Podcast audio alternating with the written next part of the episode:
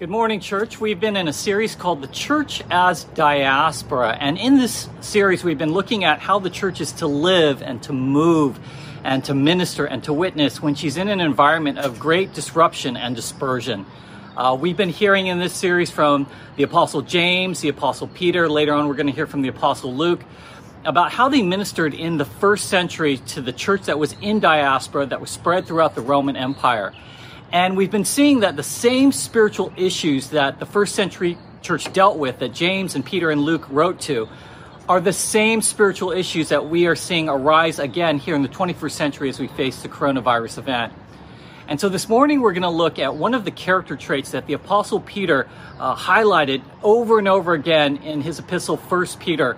And that is the spiritual character trait of being spiritually sober minded, self controlled, watchful, and having your minds prepared for action. Um, I think that that is uh, a really appropriate topic during these times because we're living in a time of great chaos and great confusion. And so uh, hopefully God's word will bring some order and some clarity to that. Let's pray together.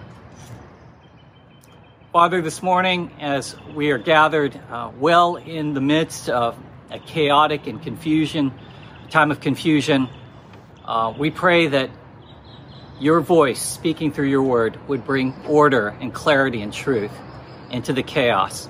Uh, we pray, Lord, that uh, amidst all of the conflicting uh, noises and signals and static that we are receiving in our lives right now, that you would ground us so that our minds would be able to think clearly. And as a result of that, our lives would honor you in a more um, sanctified and Christ honoring way. So we pray this in Jesus' name. Would you bless our time together? Amen and amen. We're living in a time of conflicting signals and cultural static amidst our lives in the coronavirus event.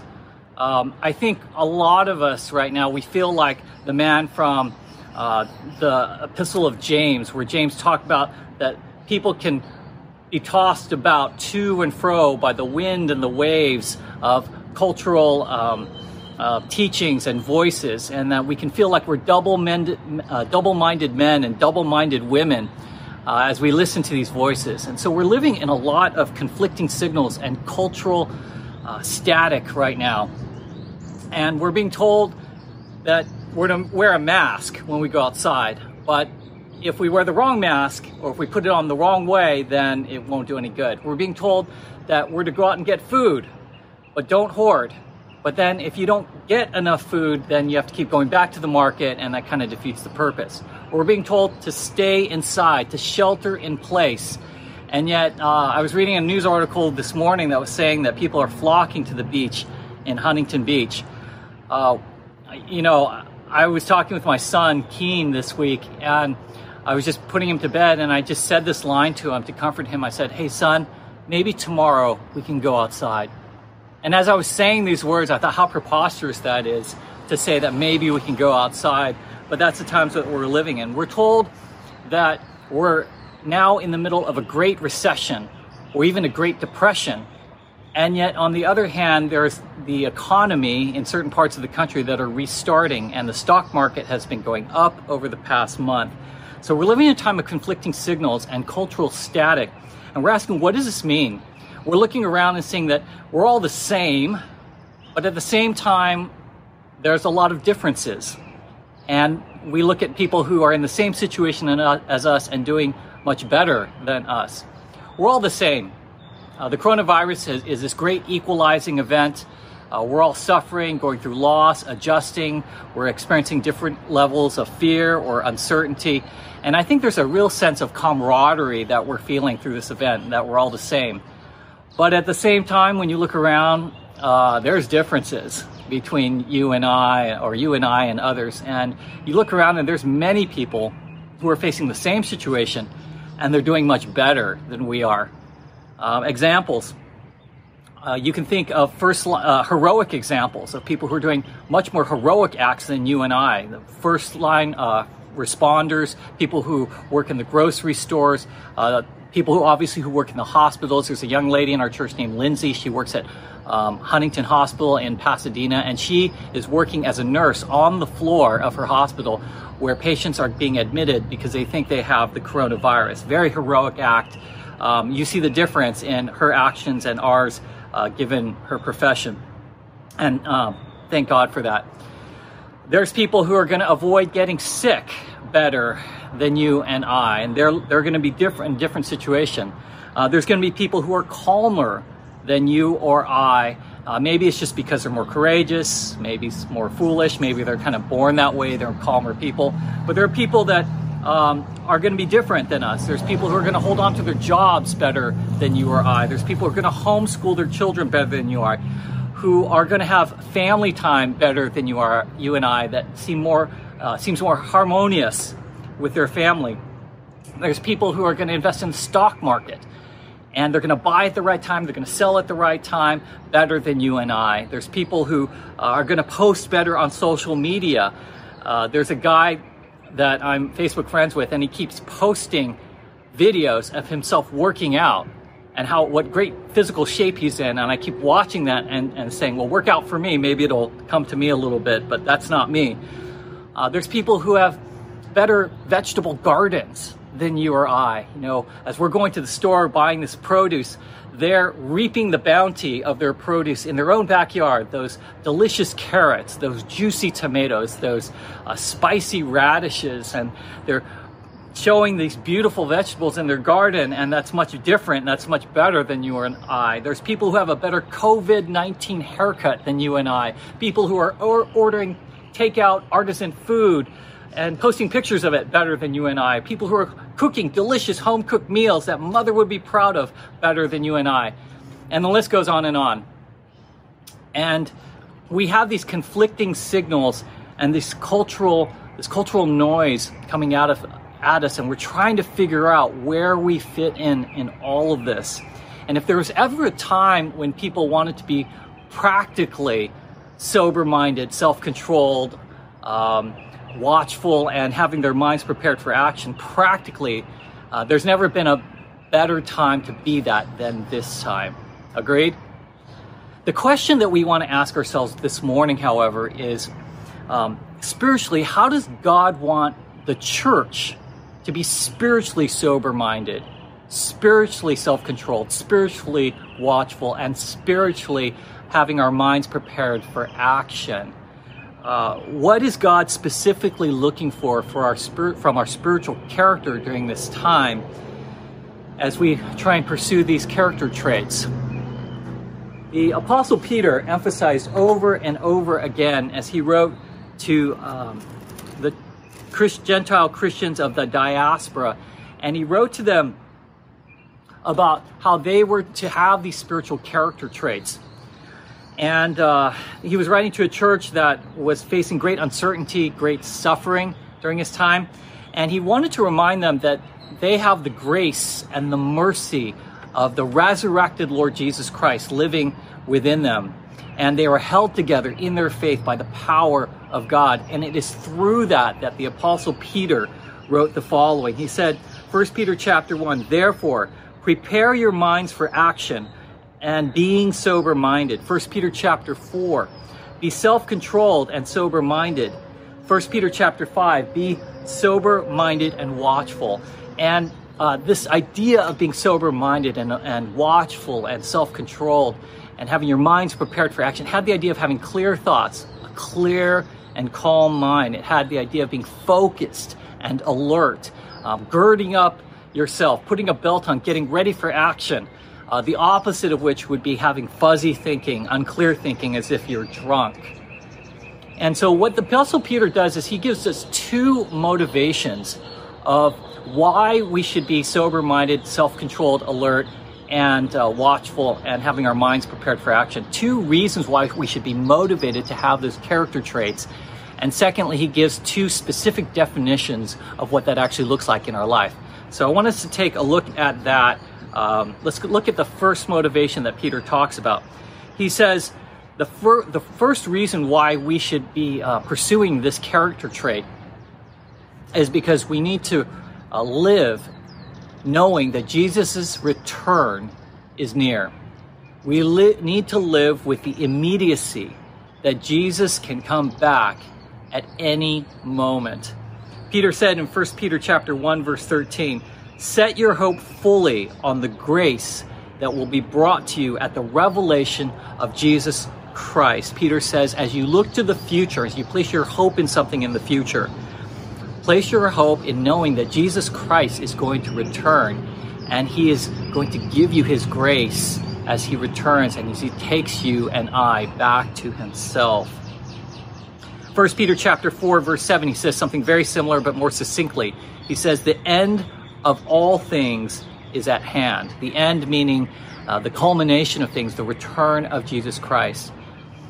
Peter wants us to live with the immediacy that Jesus can return at any moment. What would our spiritual lives look like if we were living that way? If we knew that this was the very last day that we were going to be here on planet Earth, if we knew that um, anything we had left to do, anything we had left to accomplish for the Lord needed to be done today, how would that change how we view our life and our relationship with the Lord? Peter is talking about having urgency in our spiritual walk. Urgency is very important.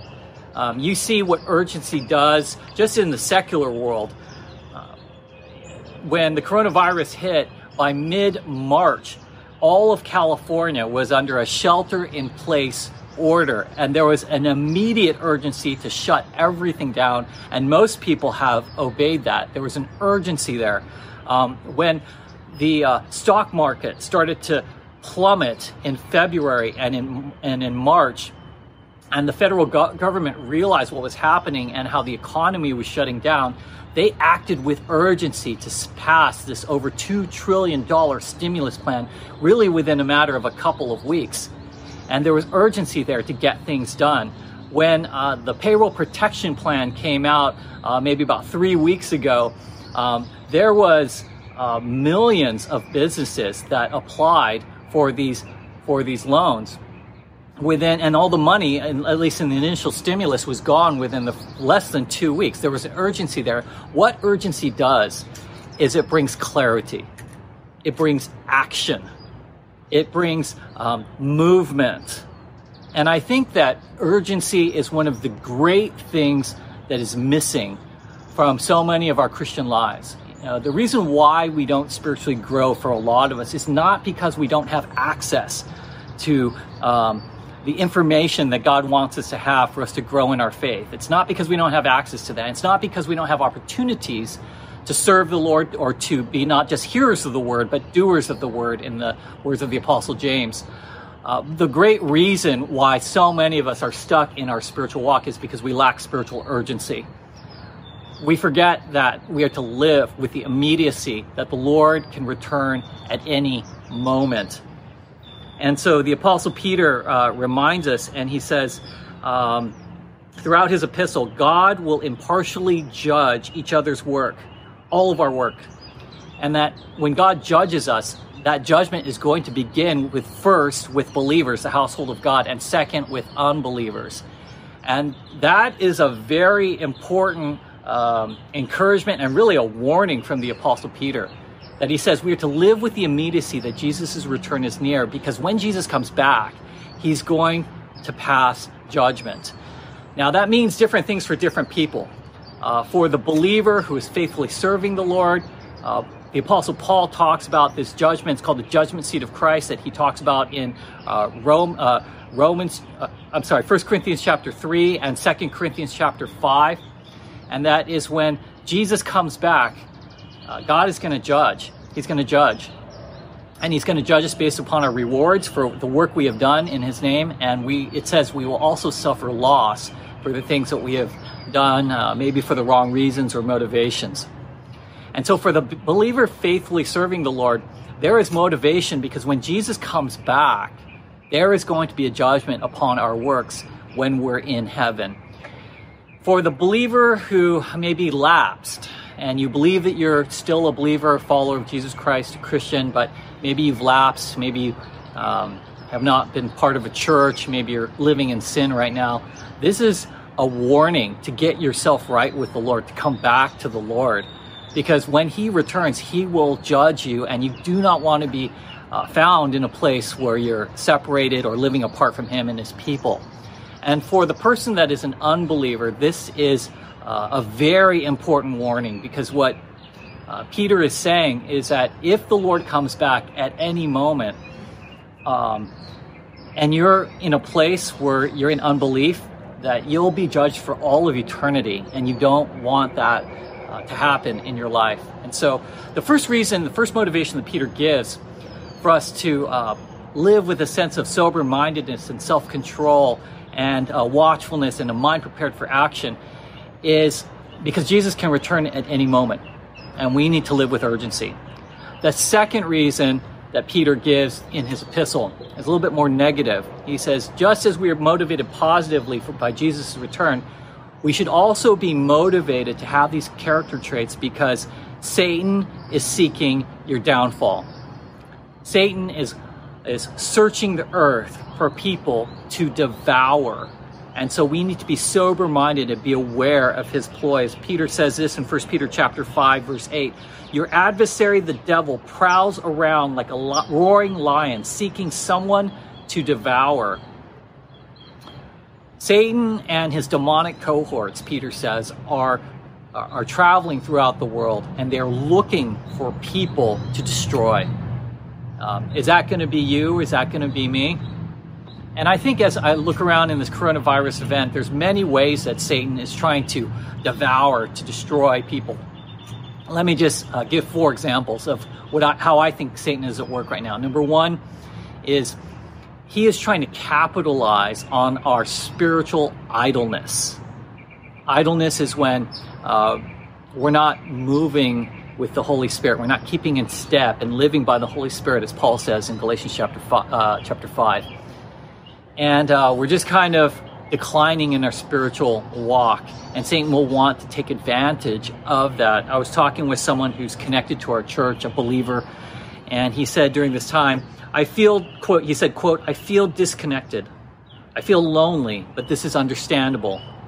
He said, it's depressing to think that I'm wasting time or worse, moving backwards. And so you need to recognize uh, that Satan is at work right now and he's wanting to take your idleness and to take you further away from the Lord. And that is a satanic attack in part on your life. Second way that Satan is at work right now is he wants to get you to lapse back into your former evil patterns. Uh, Peter said in uh, 1 Peter chapter 1 that we are not to return to the ignorance of the passions of our former ignorance. And I, I think during this time when we're all kind of self quarantining, there's going to be great temptation to go back to the life that we used to live before we were followers of Jesus Christ, to go back to the things that we idolize or that are spiritual temptations or weaknesses. And we need to recognize that Satan is at work in some way through that uh, to devour you. A third way that Satan is at work is he wants to work um, through your anxiety through your fear. Peter talks about this throughout his entire epistle. Uh, the believers that Peter was writing to, the Gentile believers, were experiencing fear. They were experiencing anxiety, um, living in an unbelieving world in terms of their relationships or their life situations.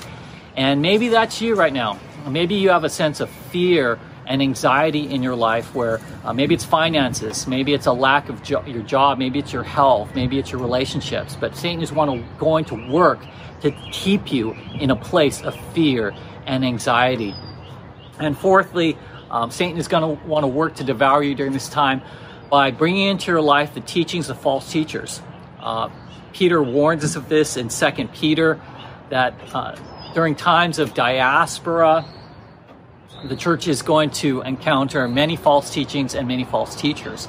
I was on um, social media yesterday, and one of the posts came, just randomly came up on my feed. Um, it's a um, from a group called Local Long Beach News, and this one particular uh, reporter was interviewing a woman who works in Long Beach, and she uh, runs this holistic uh, energy healing uh, center, and the uh, reporter was asking the uh, the New Age, New Thought teacher about how we can all best deal with the coronavirus, the stress of it, um, the self quarantine, and the woman replied this. She said, "The best thing that you can do," she said, "quote, was to befriend your dark side." She said, "What we should be doing during this time when we're failing or falling short is," she said, "quote, we need to give." ourselves into our pleasure, give ourselves into our indulgence, and we need to feed our ego.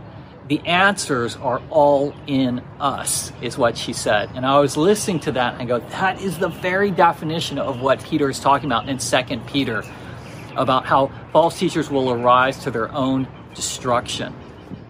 And so uh, Peter gives two motivations of why we should have these character traits. Positively, the return of Jesus is near, and so we are to live with that immediacy. And negatively, Satan prowls around uh, looking for someone to devour. But Peter goes on and he actually defines what do these spiritual character traits look like? And he gives two definitions of what it looks like to be spiritually sober minded, self controlled, watchful, and having a mind that's prepared for action. And so I want to go to that right now. And uh, in 1 Peter chapter 1, verse 13 through 16, I'll go ahead and read that. Peter says, Therefore, preparing your minds for action and being sober minded, set your hope fully on the grace that will be brought to you at the revelation of Jesus Christ. As obedient children, do not be conformed to the passions of your former ignorance, but as he who has called you is holy, you also should be holy in all of your conduct, since it is written, You shall be holy, for I am holy.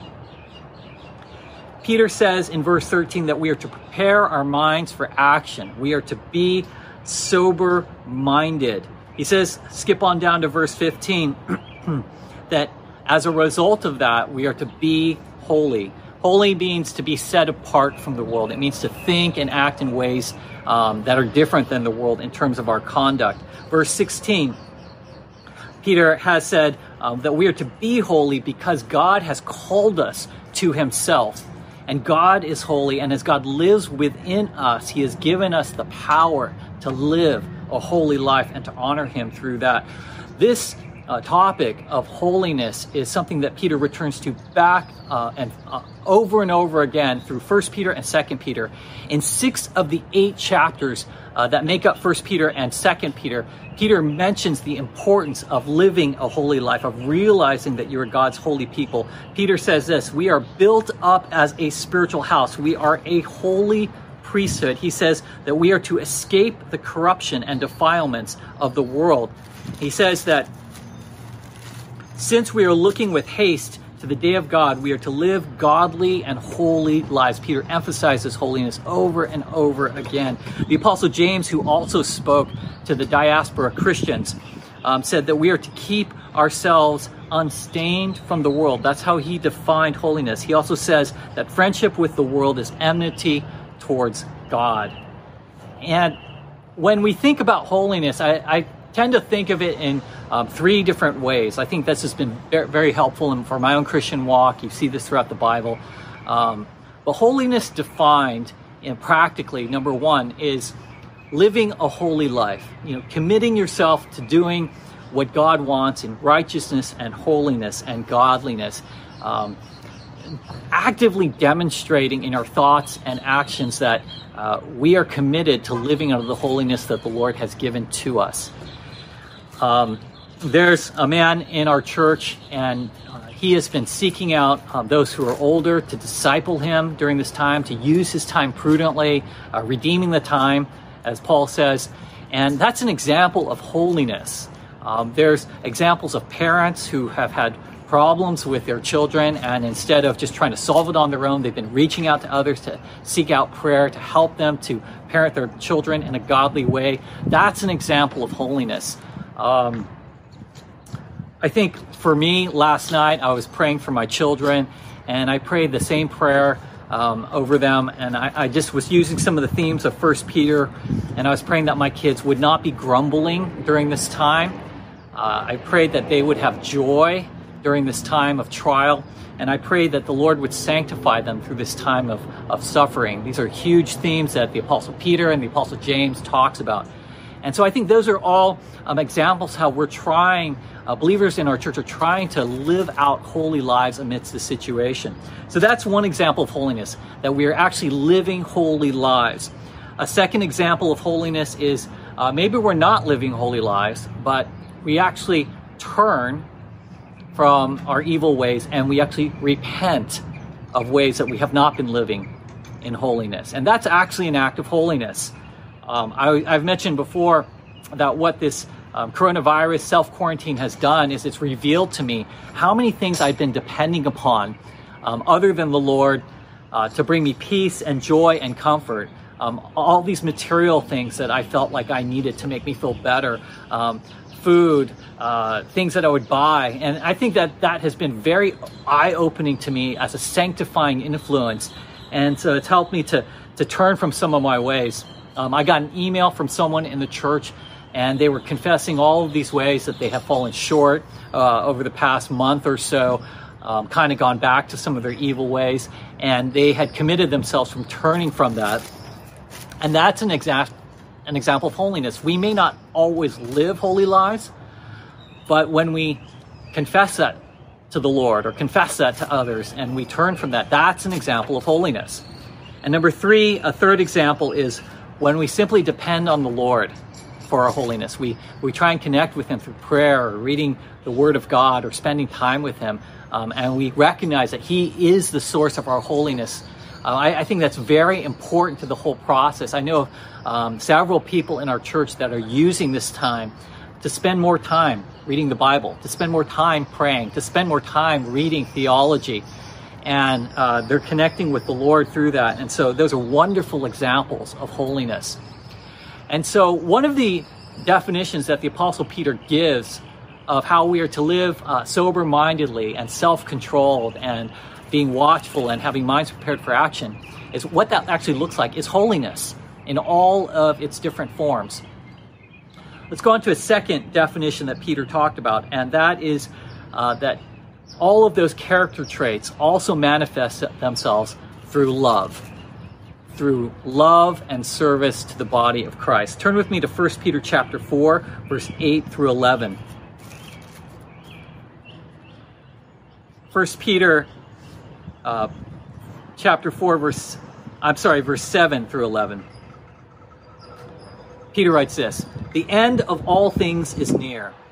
Therefore, be self controlled and sober minded for the sake of your prayers.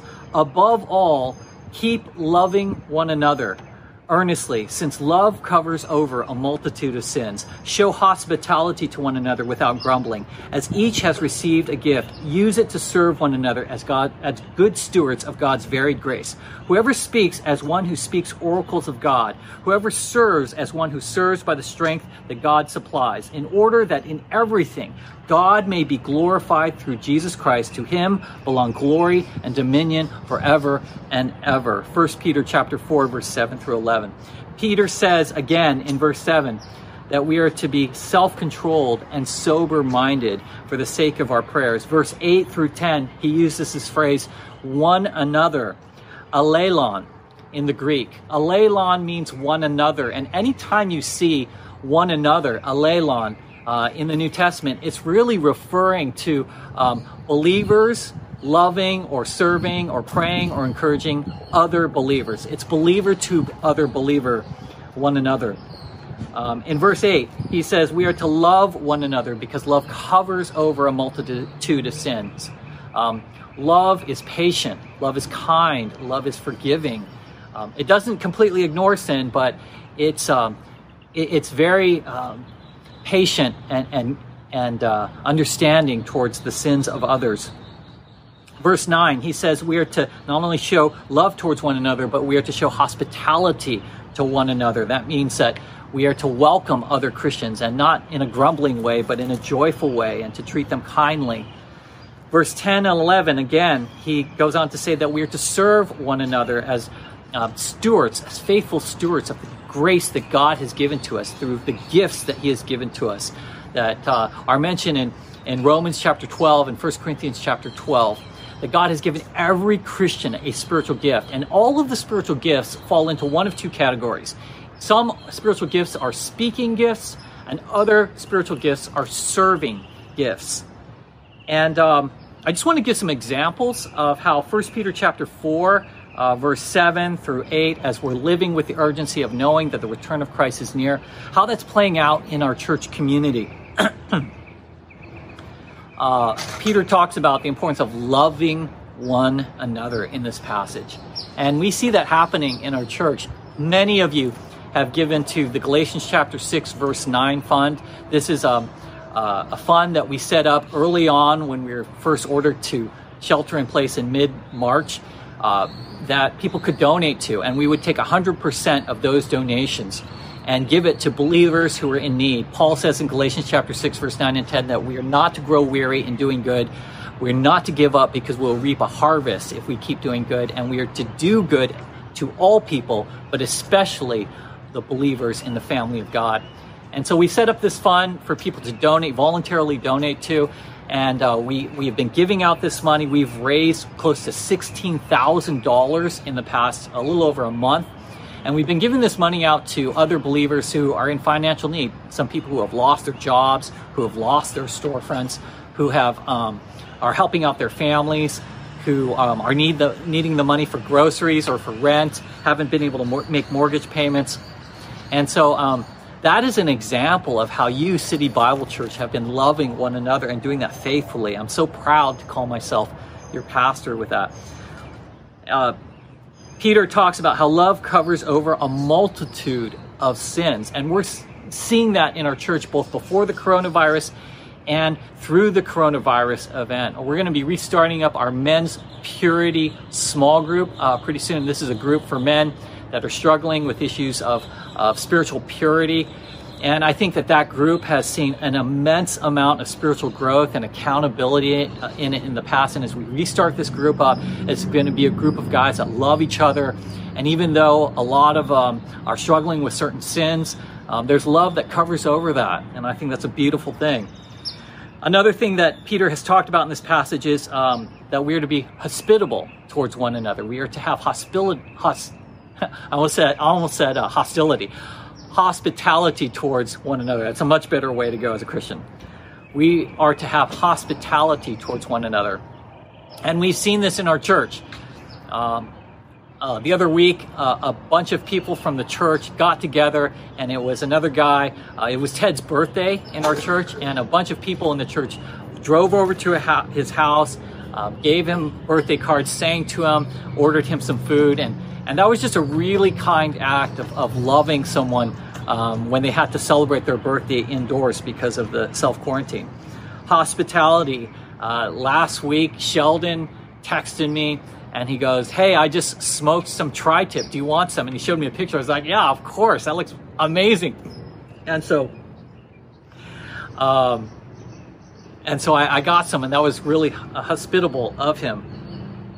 Uh, this week, uh, Anita and Alexis came by and uh, they put a whole bunch of decorations on their van and parked it in front of our house and just said, Hey, we miss you. And that was such a blessing to our family and to my children and to my wife and myself. Uh, Lorraine, my wife, she has this new idea for a ministry. Uh, we used to do this ministry called Farm Table Dinner, where we just kind of set up a huge table. We'd eat together, welcome other people into that. Uh, weren't part of the church. And we obviously can't do that anymore. And so she has this idea called Farm Table Harvest, where um, when we're taping these services, we're going to put out a big table. We're going to invite people to come over at the same time and just lay out on the table their fresh vegetables um, that they've grown or the bread that they've made or some of the cakes or cookies and we're going to put on the table and then people will take turns going to the table and just uh, share in the harvest of what we've produced in our church. And I think that's a very good way of being um, hospitable to others. Couple more examples of what we see in this passage being played out in our church. The Apostle Peter says that if we um, have speaking gifts, that we're to speak as if we're speaking the oracles of God, speaking on God's behalf, and to bless others and to build up the body of Christ. Um, we see many of examples of that in our church right now. Guys, uh, elders like Garen and Norm and Mike are sending out uh, video devotionals to the church and just using their teaching gift to encourage and build up the church during this time. We see a lot of the men rising up in their small groups to lead the small group. Uh, guys like Jose, Jay, Nathan, Sheldon, John, Anthony, James, Kevin. I'm probably leaving out some of the other guys as well, but you know who you are. Um, but just seeing how these guys are serving using um, the speaking abilities or gifts that God has given to them. It's such a blessing to see that, of how faithful these men are being. As well as some of the women in the women's group who are teaching. Uh, women had uh, one of the women's Zoom groups last night, and um, I, I, didn't listen in, but um, I heard it was, went really well. And maybe it's not speaking gifts, but it's serving gifts that Peter talks about. He says that we are to serve with the strength that God provides. And I see many examples of that in our church. I see Earl that has taken initiative to do Zoom prayer meetings several times a week, and that has been really sustaining our church in prayer. I see guys like Brian who are now editing this Sunday morning service for us, and that's been a tremendous help. I see guys like Matt and Kyle and Jocelyn and Alexis who um, are thinking about doing some kind of Zoom worship night. Uh, Kyle wrote an original um, song unto the Lord that he performed on Good Friday. I see uh, people like Norm and Cynthia who are doing so much of the work behind the scenes administratively to help the church. Um, people like Mike, again, Cynthia, again, who are doing uh, ministry to the kids during this time and Phil, Jocelyn, who have restarted our youth ministry uh, during this time after we shut down. So there's just so many examples. I wish I had more time to mention every one of you. Uh, but those are just some of the, the, wonderful examples of what God is doing in our church during this time as we um, are sober minded, self controlled, watchful, and prepared in our minds for action. And that's manifesting itself through people um, committing or recommitting themselves to living holy lives and people loving and serving the body of Christ. I want to, cl- and, and this is all for the glory of God, as Peter said in 1 Peter chapter 4. It is for the glory of God through Jesus Christ, through the life of Jesus Christ, who lives within us.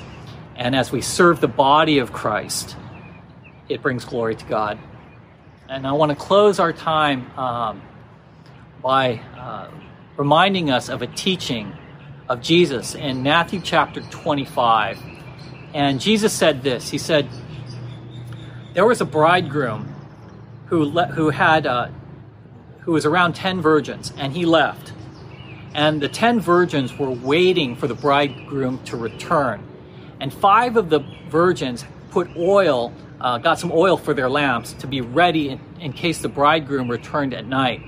The other five were foolish, it says, and they didn't get oil, um, thinking that he won't return at night or he won't return anytime soon. Well, one night the bridegroom returned unexpectedly. And the five virgins that had oil in their lamps, they put oil in them, they lit it, they went outside to meet the bridegroom to light the way, and they met him outside. The other five did not have oil, and so they asked the five with oil, Can we have some of your oil? And those who had some said, We don't have enough, but if you go buy some, maybe it'll work out for you. So they went, they left, they went to go buy some, and the bridegroom took the five virgins with oil for their lamps lit away, went into the banquet, and shut the doors. The five virgins that did not have oil came back and found that the bridegroom had, and the other five virgins had left. The doors were shut to the banquet. And when they tried to knock on the door to get into the banquet, Jesus says, the bridegroom turned to them and says, Get away from me, I don't know you. And Jesus told that story to remind all of us to be sober minded, self controlled, watchful, and having our minds prepared for action because we don't know when Jesus is going to return.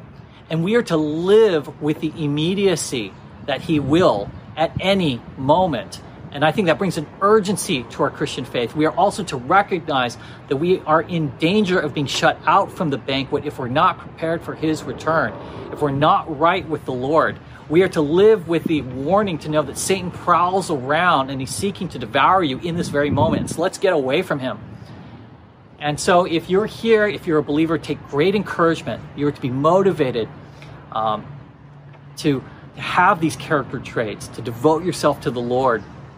If you're an unbeliever, this is uh, a sign from the Lord that you're listening to this to get right with Him.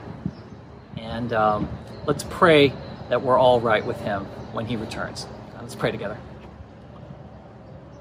Father, as uh, we close this time, we close it with a sense of recognizing the chaos and the confusion, the noise, the static that is in our culture, but at the same time, uh, we desire and we commit ourselves to being a people of being spiritually sober minded, self controlled, being watchful, and being uh, having minds that are prepared for action, Lord, for whatever you call us to or summon us to do, or to be prepared for your return. And I pray, Lord, that the church would be faithful in that, that the church would be a light in the darkness, that we would weld the word of God as a lamp shining in the dark, as Peter says, the world around us. And so thank you, Lord, for this time and pointing us and grounding us in the right direction. In Jesus' name we pray. Amen and amen. God bless you guys.